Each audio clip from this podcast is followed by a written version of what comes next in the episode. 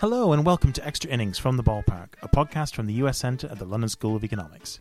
He doesn't have a birth certificate or he hasn't shown it. He has what's called a certificate of live birth. That is something that's easy to get. I'm Chris Gilson, and that was Donald Trump speaking back in 2011 about President Obama's birth certificate and his doubts over where the president was born. Well, this is an election like no other. And what makes it so different than any election in recent history is Donald Trump's use of conspiracy theories. And that's Joe Uscinski, Associate Professor of Political Science at University of Miami. Joe's been a frequent contributor to the USAT blog, which I edit, and he recently stopped by the LSE. My co-host Denise Barron and I caught up with Joe over a pint. And we discussed a surprisingly central theme of the 2016 presidential election, which is also the focus of Joe's research conspiracy theories in American politics. What might have seemed like a niche interest has now entered the mainstream with Donald Trump's consistent conspiratorial references. Unlike any other candidate, he has relied on them to gather a base of support. He started out in 2011 with conspiracy theories about the president, and those conspiracy theories resonated with about half of the Republican Party. And that was apparently the half that he needed to win, particularly in a race where there was 19 candidates. So Trump was able to get all of these conspiratorial, disaffected Republicans to come and vote for him. And the other half of the Republican Party, which is less conspiratorial and more establishment, was divided up amongst 18 other candidates. So Trump was able to walk away uh, with the nomination. Now, back in 2011, he was pushing the birth certificate theory that the president was born in some other country and was secretly hiding it. When the president finally released his full form birth certificate, Trump then said that the college transcripts were faked and we needed to find the real transcripts. Now he's moved on to say that, that the president is a member of ISIS. So the rhetoric is really the same. It all boils down to the other side is conspiring against us. And his favorite tagline is, We need to find out what's going on. There's something going on here. And phrases like that are, are patently conspiratorial. There's something happening. We don't know what it is. Everything that we see is not real. There's some subterfuge taking place. Now, the problem that he's having, particularly in the last month, is now that he has gotten the nomination, his rhetoric hasn't really moved past it. He had a real opportunity after the uh, after the Orlando shootings to come out and say, you know, I'm going to fight terrorism and I'm going to do it good, and my heart is with the victims. Instead, he came out with more conspiracy theorizing, and it didn't do anything for him. He raised virtually no money um, last month. Um, he just started his fundraising campaign. He has very few endorsements. The Republican Party is very skittish about him, and he's not doing very well. So, conspiracy theories can get you somewhere. There's a ready made audience for it, but they can only get you so far. So, we're seeing a lot of obviously use of conspiracy theories in this election. Has, have conspiracy theories sort of shown up in previous elections? In I mean, obviously not in the same way, but have any elections in the past been known for the use of conspiracy theories at all? Well, people are always conspiratorial in the U.S., so there's always a certain group that buy into that sort of logic. But the difference in 2016 is that the elites are doing it, and we had two major party candidates who were whose campaigns were just invested in conspiracy theorizing. Trump was one, but Bernie Sanders was the other. His whole campaign was built on that the 1% had rigged the economy and they had rigged the entire political system. Now, it's a $20 trillion economy. You can't rig it. And the political system is so diffuse, and there's so many different levels of government and agencies and whatnot, you can't rig it all. And this 1% of anything just can't rig everything for everybody else. Um, it just doesn't happen, and, and it can't happen in the U.S. And Bernie Sanders also used, you know, uh, conspiracy theories similar to the way Hitler did. You know, just like Hitler said the Jews were both capitalists and communists at the same time, Bernie Sanders says the 1% has rigged the economy and they're gambling in the economy. Well, it's not both. It can't be both. So he's throwing any conspiracy theory out there um, about the 1%. Um, but the, one, the things that hold Trump and Bernie together, even though they seem so disparate, is that they're both from outside the system. Trump is not a real Republican. He's never held any office, and his views don't seem to match that of the Republican establishment for the most part. Bernie Sanders is the same thing. He caucuses with the Democrats in Congress, but he doesn't run as a Democrat. He's never identified as one. He identifies as a socialist. So they're both outsiders, and they both have to make the case that the establishment is wrong and they're right. And there's a there's a neat logic to that. It lends itself to conspiracy theorizing. So if you have to come in and say, "Well, I'm this outsider," you have to explain why the insiders are all wrong. And the insiders have been creating the system, generating knowledge, um, doing things for a long time, and you have to say, not only are they wrong, but you have to explain why and say they're corrupt and they're conspiring. So when you put it that way, it makes the distrust of elites, the distrust of those in power, much more. It, it, it, explains the connection between someone who's more likely to be conspiratorial and someone who just doesn't trust elites. Now, do you think that that's a necessary element? Because right now in the UK, we've seen um, the results of when the majority of the population do not trust elites or experts in a certain realm, for instance, on the impact of Brexit on the economy. We've seen like what result that can actually have electorally. Now, do you think that this, the combination of the distrust of the elites and of the use of conspiratorial thinking in the election is actually going to have an impact on the way people vote in November? Yes, absolutely. So, one thing that we see in the UK that's a little bit different than in the US is that distrust of elites is higher over here, and it's sort of a separate dimension than what you find in the US, um, than conspiracy theorizing.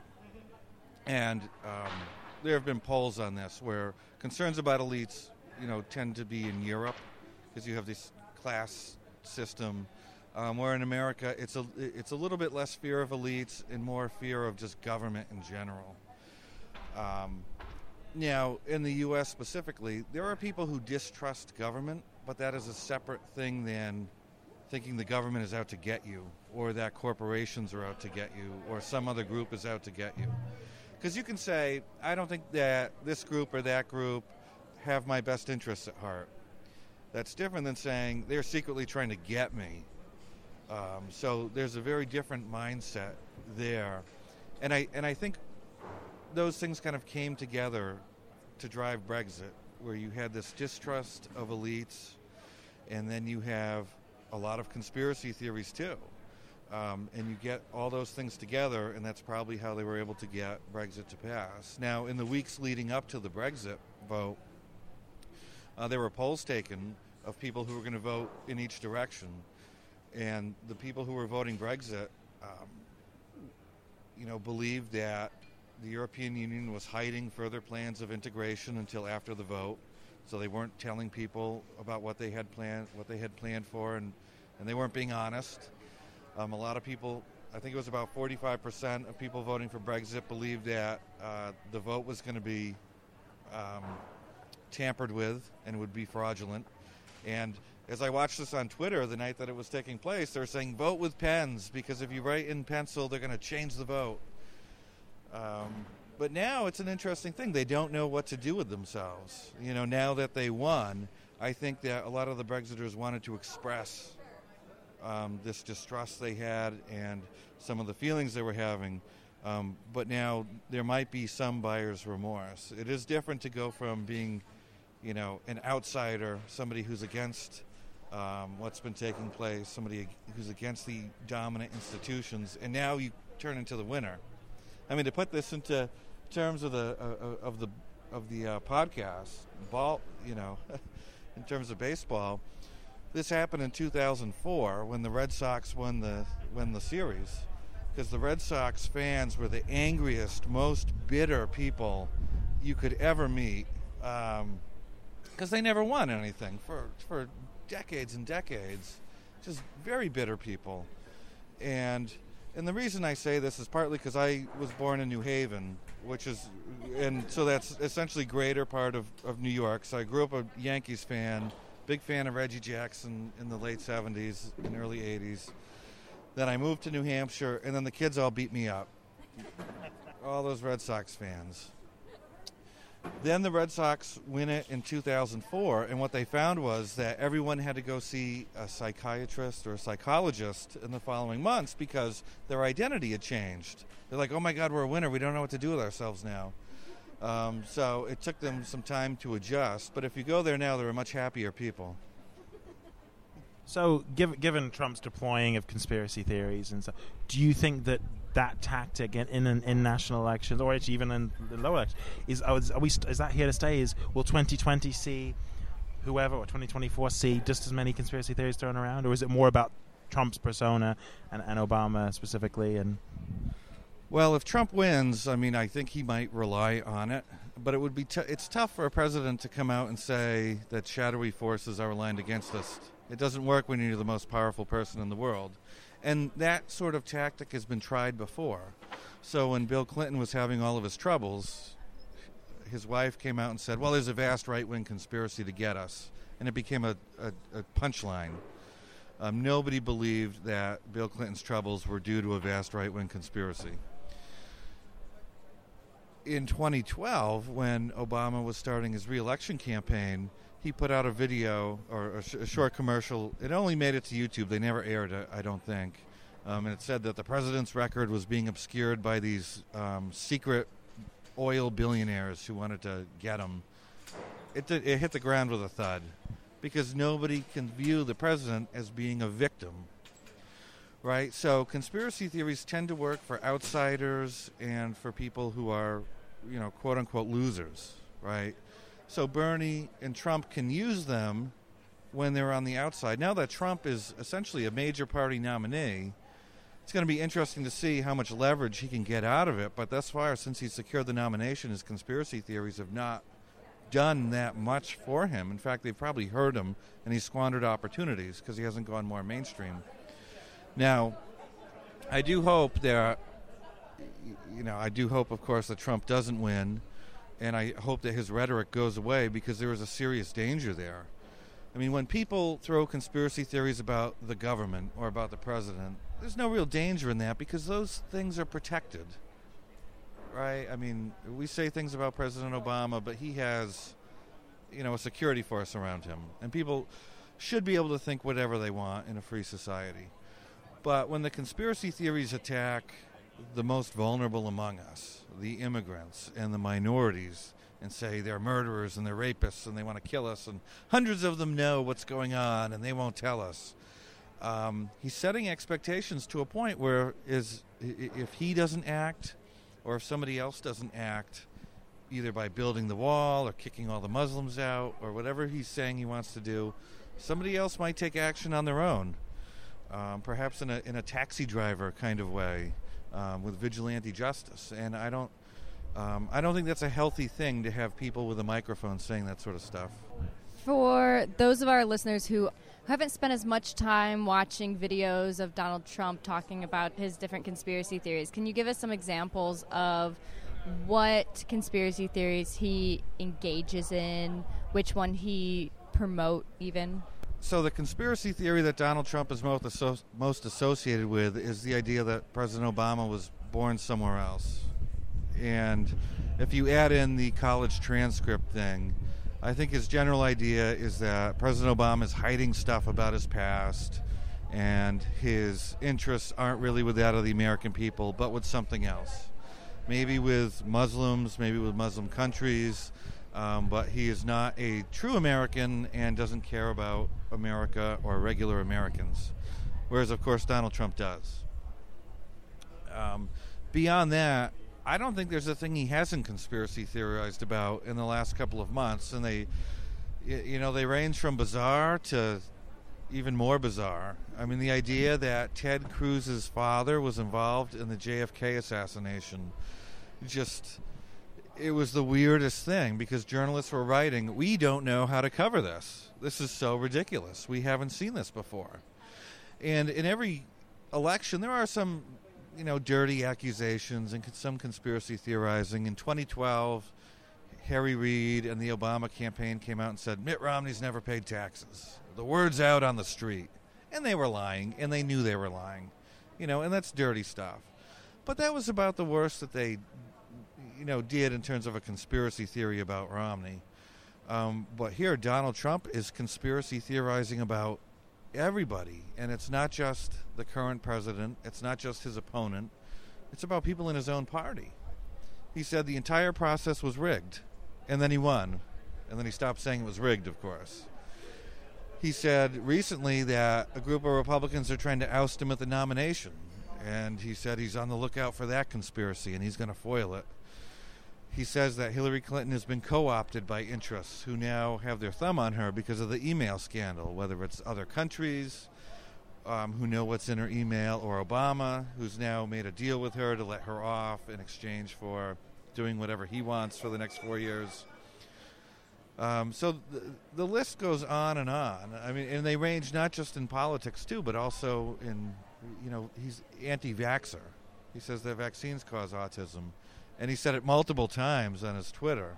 So there doesn't there doesn't seem to be a conspiracy theory that he doesn't like and and wouldn't endorse. And even most Republicans aren't into 9/11 conspiracy theories, but he's been dancing with them throughout the um, primary season, mostly because he wanted to tie Jeb Bush's brother, George W. Bush, to some sort of conspiracy theory. So, I'm thinking, like, how would you compare the kind of conspiracy theories that happen in the UK to this kind of the US stuff? Because I think here the, the, the, main one is sort of you know, the royals killed Diana. We just don't, even though I mean our population is a lot small, we just don't seem to have as many conspiracy theories floating around. Is there anything, any insights? You, is there something about the British psyche? it's hard to know what country is more conspiratorial than any others, and even in the U.S., it's tough to know because we know about the big conspiracy theories. We know the birthers and the truthers and the, the JFK conspiracy theories because those are big and they're big right now. But those are just the big fish. There's a ton of little fish out there. They come and go in the night. A few people believe it, and then it floats away. So in the U.S. recently, oh my God, Obama killed uh, Justice Scalia.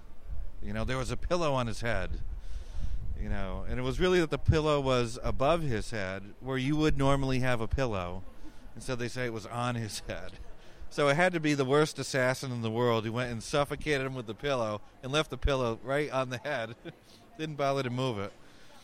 So one thing we did uh, with the U.S. to find out you know, what are all the conspiracy theories that are out there? As we look through letters to the editor of the New York Times for a period of 120 years, and got about 120,000 letters, read them all, and picked out the ones that espoused some form of conspiracy theory. So with that, it wasn't that we were looking for a specific conspiracy theory, but any conspiracy theory. So we netted a whole bunch of stuff that you would never normally hear about, from the government's trying to kill all our dogs to the CIA created lesbianism in a laboratory. So there's a ton there's a ton of them out there. And even if you just look at the last uh, last few years during the Obama administration, you know, you have ones that pop up quickly and then disappear. Like Obama blew up the Deepwater Horizon well to push his green agenda.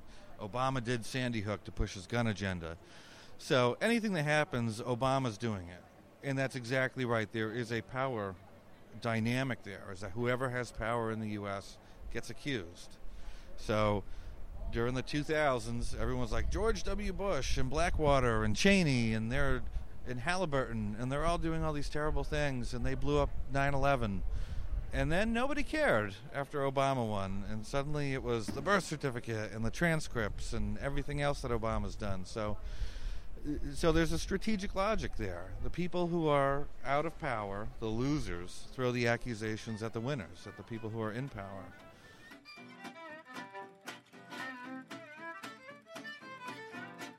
Well, that's it for this installment of Extra Innings. Or is that just what we want you to think? The Ballpark is produced by Denise Barron with contributions from co hosts Sophie Donzelman and Chris Gilson, that's me, and also with help from the LSE's High Five Bid Fund and the US Embassy in London. Our theme tune is by Ranger and the Rearrangers, a Seattle based gypsy jazz band. Look them up at Ranger Swings. They're fab. The content and opinions expressed in this podcast do not reflect those of the US Centre or the London School of Economics. We'd love to know what you think of the show. Let us know on Twitter at LSE underscore ballpark or send us an email at uscenter at lse.ac.uk. You can also send us an audio message of up to one minute with your comments. We'll feature your opinions, tweets, emails, and audio recordings on an Extra Innings podcast later this season. Join us next time when we're discussing the well worn path between the LSE and the USA. Thanks for listening.